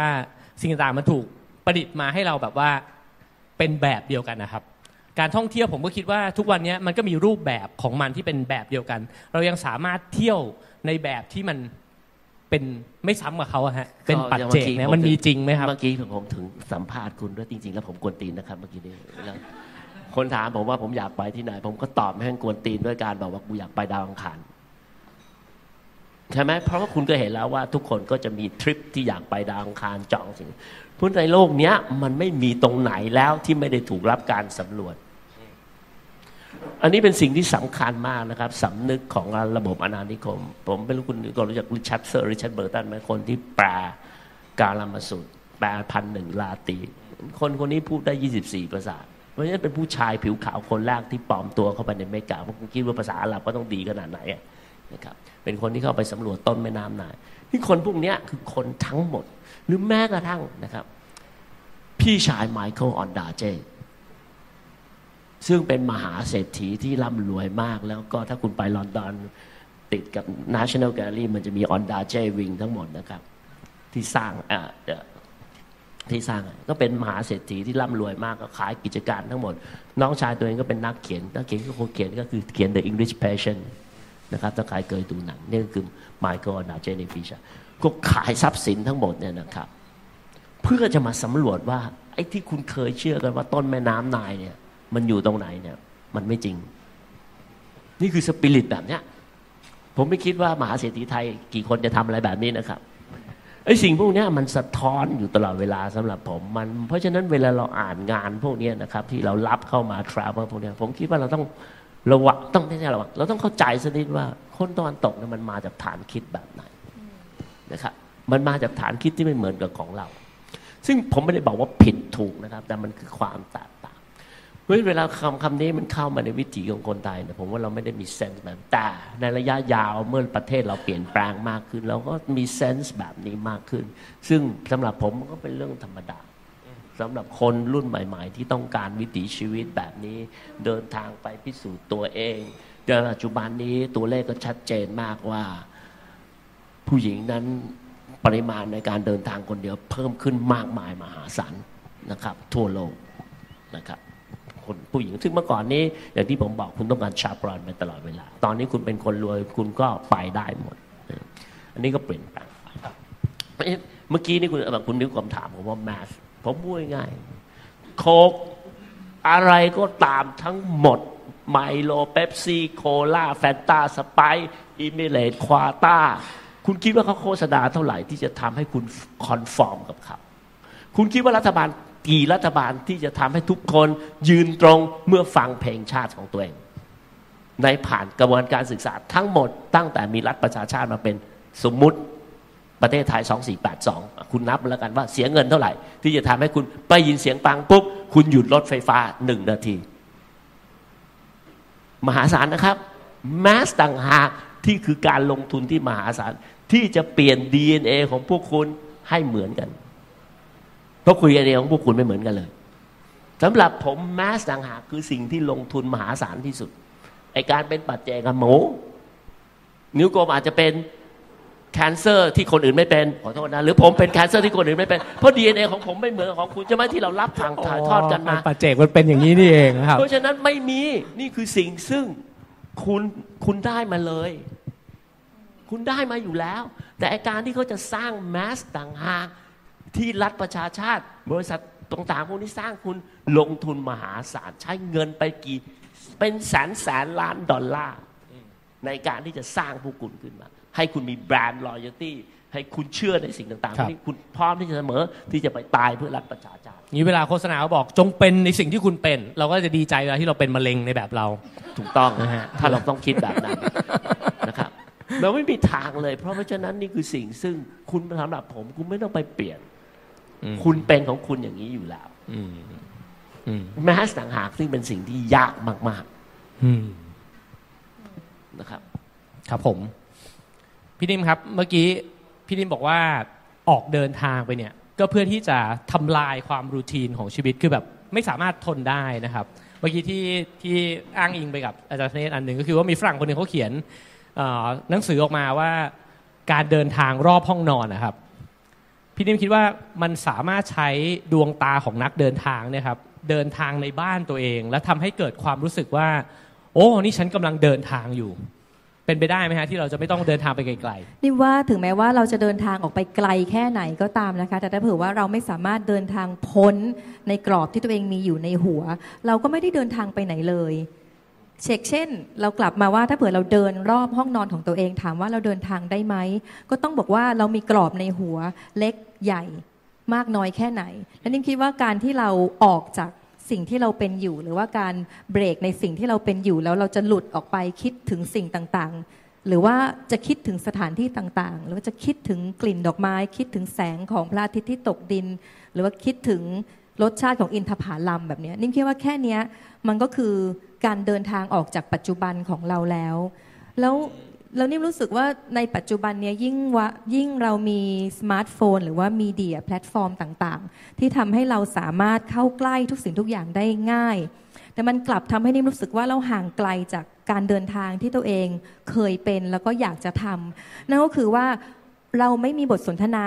กับคนระหว่างทางมากเท่ากับสมัยก่อนแล้ว เพราะว่าเราไม่ต้องคุยกับใครเลยอะนิ่มจำความรู้สึกได้ว่าตอนนั้นที่นิ่มไปเมืองจีนกลับมาเมืองจีนอีกแล้วแล้วเราก็จะต้องไปเดินเขาเรียกว่า Tiger Leaping George Gorge ก็คือโตรกทานที่มันจะต้องเดินเข้าไปไกลมาก มันไม่มีไกด์บุ๊กที่บอกเลย นิ่มต้องเดินไปตามร้านกาแฟ หลายร้านมากจนกระทั่งเจอบันทึกของคนญี่ปุ่นคนหนึ่งอะที่เขาเขียนรายละเอียดแล้วก็วาดแผนที่ด้วยมือ แล้วจากการที่เราไม่ได้มีเครื่องมือเลย มันทำให้เราสร้างเครื่องมือจากตัวเราเองขึ้นมา แล้วนี่ว่าการที่เดินทางในแบบเดิมอาจจะเป็นนอสเทาเจีย หรือว่าเป็นการหวนหาอดีตเนี่ยมันเป็นการเดินทางที่เราได้ใช้ความรุ่มรวยทางความรู้สึก ความฟุ่มเฟือยทางอารมณ์ ความ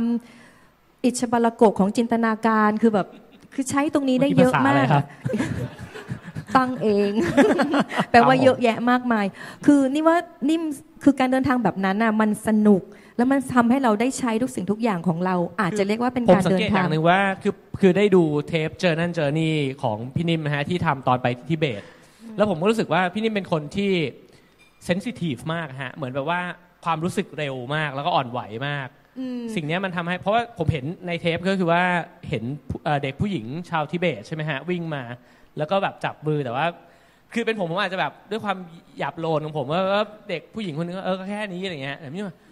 ฉันแบบอยากจะจับมือกุมมือเธอไว้จนแบบพระอาที่ตกดินอะไรอย่างเงี้ยมันอาจจะเป็นวินาทีตรงนั้นด้วยก็ได้ที่เราแบบว่าผ่านความขลุขระความยากลำบากความร้อนความหนาวความหิว ความกลั้นฉี่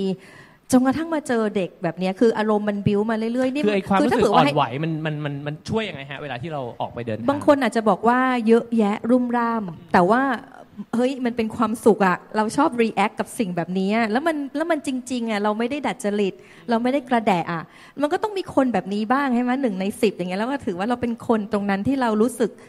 เรารู้สึกอ่อนไหวกับธรรมชาติ เรารู้สึกอ่อนไหวกับความรู้สึก เราไม่อ่อนไหวกับเทคโนโลยี เราเป็นคนประเภทเนี้ยคนละฝั่งกับเทคโนโลยีอย่างเงี้ยเพราะฉะนั้นถึงบอกว่าการมีสมาร์ทโฟนในวันเนี้ยมันทำให้นิ่มรู้สึกว่าเที่ยวสนุกน้อยลง แล้วมันก็ทำให้รู้สึกว่ามันก็ทำให้เราต้องแบบ evolve ตัวเองไปคือเป็น innovative ของเราที่เราจะต้องหาการเดินทางที่เรารู้สึกว่ามันจะสร้างความสุข คืนความสุขให้เราได้ นั่นก็คือนี่รู้สึกว่าคือการที่เราเที่ยวได้มากทุกวันในวันนี้มันก็เป็นการผ่อนคลาย ใคร ๆ ก็เดินทางได้ ซึ่งตรงเนี้ยนิ่มชอบมากแล้วรู้สึกว่า เออ ไม่ควรที่จะแบบเป็นคนชนชั้นใดชนชั้นหนึ่ง ที่ควรจะได้เดินทางเท่านั้นแล้วการเดินทางไม่ใช่สิ่งที่ฟุ่มเฟือยละ การเดินทางมันเป็นสิ่งที่ใคร ๆ ก็อยากไปทำได้หรือเหมือนจะซื้อส้มตำหรือจะกินสเต็กซิสเลอร์หรือจะกินกาแฟสตาร์บัคที่ราคาแพงกว่า มันก็เกิดความเสมอภาคตรงนี้ขึ้นมา ในการเดินทางของนิ่มที่เกิดขึ้นมาเนี่ยนิ่มรู้สึกว่าเราสร้างการเดินทางอันใหม่ให้กับตัวเองก็คือว่าเราไม่ไปคอนซูมอย่างเดียวอะอืมนักท่องเที่ยวอะพูดง่าย ๆ ว่าถ้าเราไปมันมีเวลาน้อยอะคนทำงานอะเข้าไปก็คือคอนซูมกินตามอืมตาม IG ครับหรือว่าเที่ยวตาม IG แต่ว่า ขณะที่มันมีการคอนซูมเกิดขึ้นการเดินทางของนิ่ม หรือในอย่าง journal journey อย่างเงี้ย นิ่มก็เป็นการที่ give เป็นการ exchange อืมก็คือเป็นการแลกเปลี่ยนกับคนตรงนั้นมากขึ้นอืมมันไม่สามารถที่จะไปในที่ที่แบบไม่มี GPS ไปถึงได้ครับมันไม่สามารถไปในที่ที่ไม่มีใครเช็คอินได้ คือมันยากมากอะ่ะ คุณจะต้องมีทุนทรัพย์มหาศาล คุณถึงจะไปสู่อืมขั้วโลกที่ไหน ๆ ได้ ซึ่งมันเป็นไปไม่ได้ว่าเราจะสามารถ มีชีวิตดีขนาดนั้นตลอดเวลา เพราะฉะนั้นนิ่มว่าในมุมมองใหม่ของนิ่มนะคะ การเดินทางคือการ exchange มคือการแลกเปลี่ยนคือเราไปมากกว่าที่เราจะไปดูอืมหมู่บ้านในเนปาลว่าเออหมู่บ้านนี้เป็นหมู่บ้านผู้หญิงเออมีการวาดผนังตามมันนั้น กระเถิบไปอีกนิดนึงว่าอืม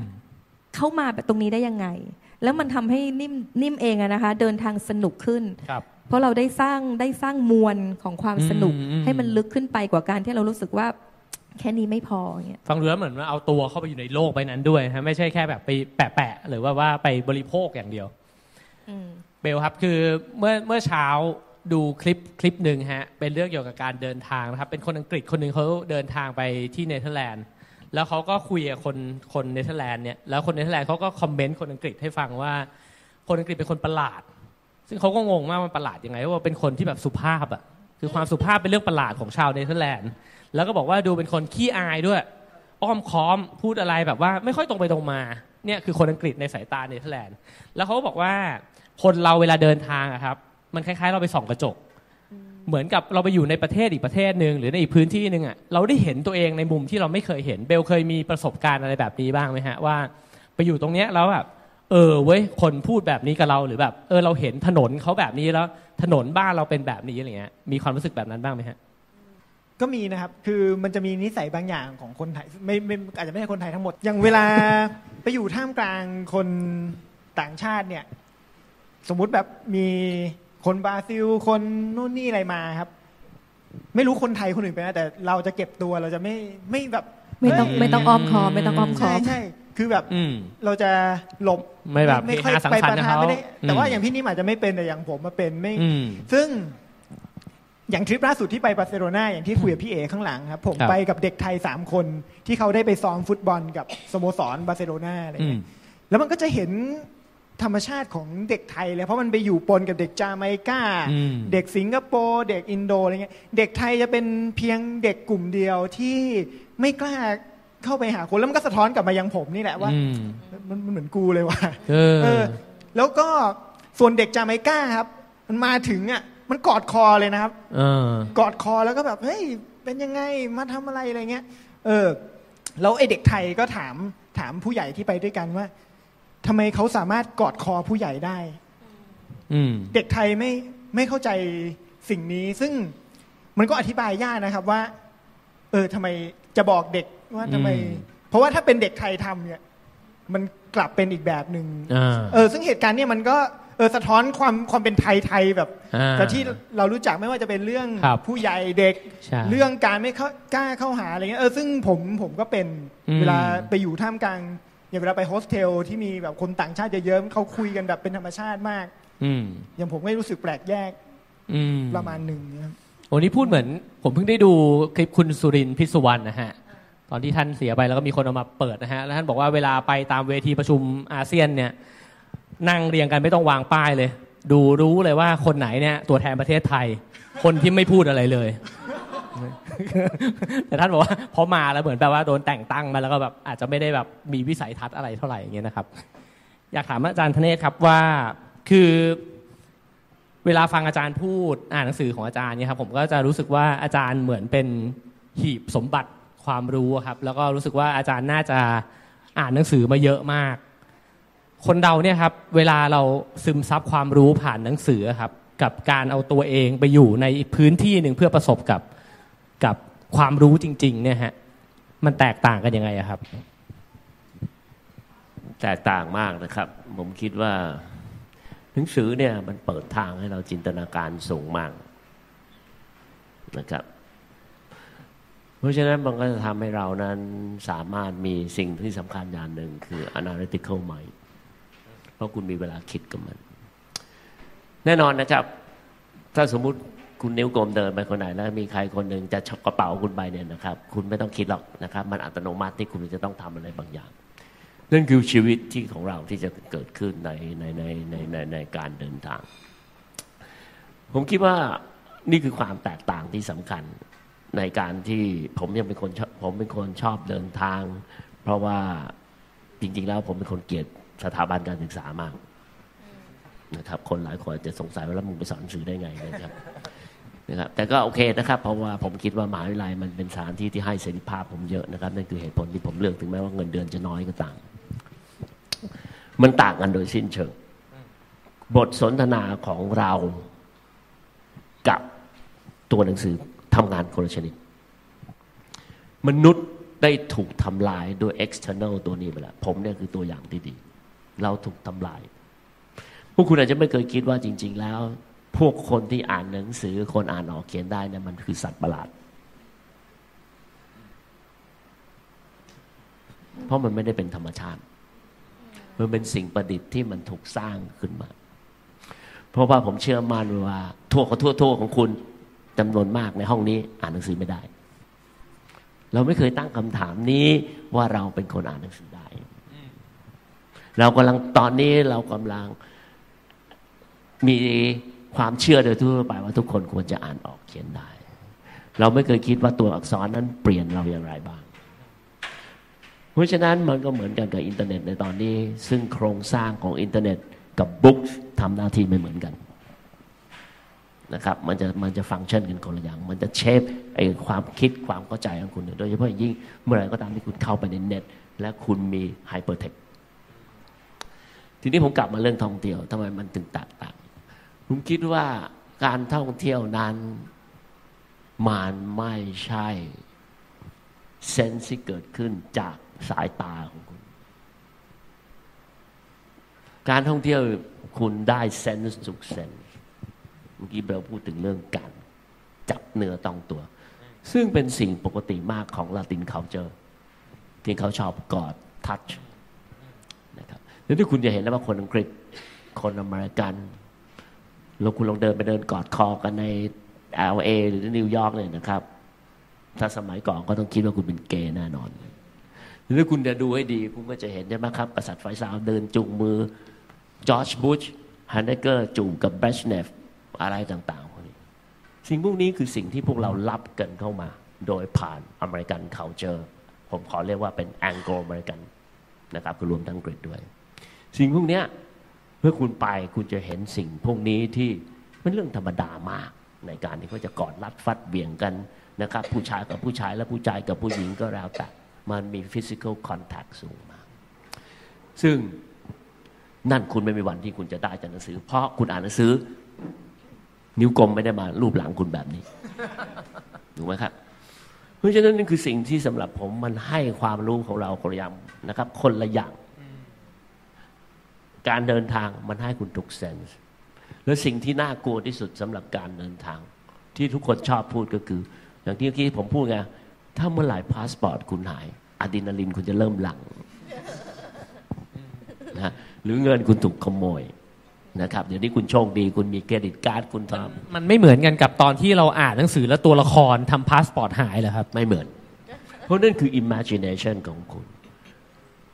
ผมชอบพูดอยู่อย่างหนึ่งก็คือว่า ผมสามารถที่จะเข้าใจคุณนิ้วกลมได้ คุณนิ้วกลมทุกข์ยากลำบาก แต่ผมไม่รู้สึก อืมอืม คุณนิวกลมบอกว่า ผมขอโทษนะครับ ผมเป็นคนแบบนี้นะครับ คุณนิวกลมบอกว่าเดี๋ยวเดี๋ยวนะครับอาจารย์ท่านผู้ฟังทุกคน ผมปวดขี้แต่ตอนเนี้ยผมเชื่อมั่นเลยว่า ยังไงก็ตามคุณเข้าใจว่าคุณนิวกลมปวดขี้แต่ไม่มีใครรู้สึกว่าเราปวดขี้อยู่ตอนเนี้ยนี่คือความแตกต่างเพราะฉะนั้นมนุษย์มันไม่ได้มีแค่ มันมันมีฟีลลิ่งมันมีสัมผัสมันมีต่าง ๆ พวกนี้ เพราะฉะนั้นเนี่ยสำหรับผมอีกเรื่องหนึ่งที่สำคัญมากก็คือว่า ตอนนี้ผมจัดทริปให้กับเอ่อพวกยังไทยอาร์ติสที่จะไปดูศิลปะที่สเปนเนี่ยผมก็จะบอกคน ผมจะไม่ให้กินอาหารไทยเลยแม้แต่นิดเดี๋ยวไม่มีอาหารจีนนะครับเขาก็บอกพี่พี่ขอสักสองสามมือได้ไหมอะไรอย่างเงี้ยนะครับ ไม่มีอาหารไทยเลยแล้วว่าคุณเดินทางคุณจะรู้ทันทีเลยนะครับว่า คนจำนวนหนึ่งถ้าไม่ค่อยได้เดินทาง คุณจะโหยหาอาหารไทย เพราะฉะนั้นทัวร์ไทยทุกคน ถ้าคุณลงไปทัวร์ไหน แล้วไม่มีพริกกีหนูน้ำปลาพริกแห้งนะครับ แล้วมาม่าให้คุณกินเนี่ย คุณเนยทัวร์นั้นแม่งถูกด่าไทยพันทิพย์เตรียมตัวแจ้งได้แน่นอน เนิ่นๆเมื่อนั้นคุณจะรู้เลยว่า คุณคือใครเพราะฉะนั้นการเดินทางเนี่ยมันจะทำให้คุณรู้ว่าคุณคือใคร เพราะสิ่งแรกคุณจะไม่บอกบอกว่า ผมมาจากของตันครับ ผมเชื่อว่าทุกคนในห้องนี้เหมือนกันเวลาไปเมืองนอกเสร็จถามว่าโอ้ where you come from I come from ของตัน I come from ของเตย no คุณบอกไทยแลนด์นั่นคือ identity แรกที่คุณแสดงออกยูไม่บอกบอกว่าโอ้ I come from ล้านนา I come from อีสานนึกออกไหมครับครับอัตโนมัติอืมเพราะไม่งั้นคุณจะต้องเสียเวลาเริ่มอธิบายว่า where the hell is ล้านนา แค่คุณบอกเมืองไทยมันคงคิดแหวะฮะนึกออกไหมครับในหลายหลายๆที่นะครับ นี่คือเรื่องที่ทำให้ผม ผมคิดว่ามันจะทำให้คุณนั้น เนี่ย มันแตกต่างจากการอ่านหนังสือมันจะทำให้คุณสัมผัสทุกส่วนของร่างกายอืมและมันก็จะทำให้เราเห็นอะไรบางอย่างที่คุณอาจจะไม่มีในหนังสือ เพราะว่ามันครบทุกเซนส์ครับนะครับ อันนี้คือผมโหคิดว่นี่ขนาดควมเป็นปากคำจากคนที่อ่านหนังสือ เยอะมากนะฮะ ยังคิดว่าก็ทดแทนการเดินทางไม่ได้นะครับผมผมไม่อยากว่าทดแทนไม่ได้นะครับ ผมขอเรียกว่าสำหรับผมแล้วแต่คนชอบ ผมไม่คิดว่าอะไรคือสิ่งที่ดีกว่ากันเราตอบไม่ได้หรอกครับ เพราะสำหรับผมอย่างที่ผมกล่าวไปว่าดีเของเราไม่เหมือนกันอืมเพราะฉะนั้นคนบางคนชอบอ่านหนังสือก็อ่านไป แต่ไม่ใช่ไปคิดว่าสิ่งที่เราอ่านหนังสือแล้ว เราจะทำให้เราเข้าใจและรู้เรื่องมากกว่าคนที่ไม่ได้อ่านหนังสืออืมนะครับและในทางกลับกัน ผมคิดว่ามันเป็นประสบการณ์ในชีวิตที่ไม่เหมือนกันในการที่คุณอ่านหนังสือ มันอาจจะทำให้คุณ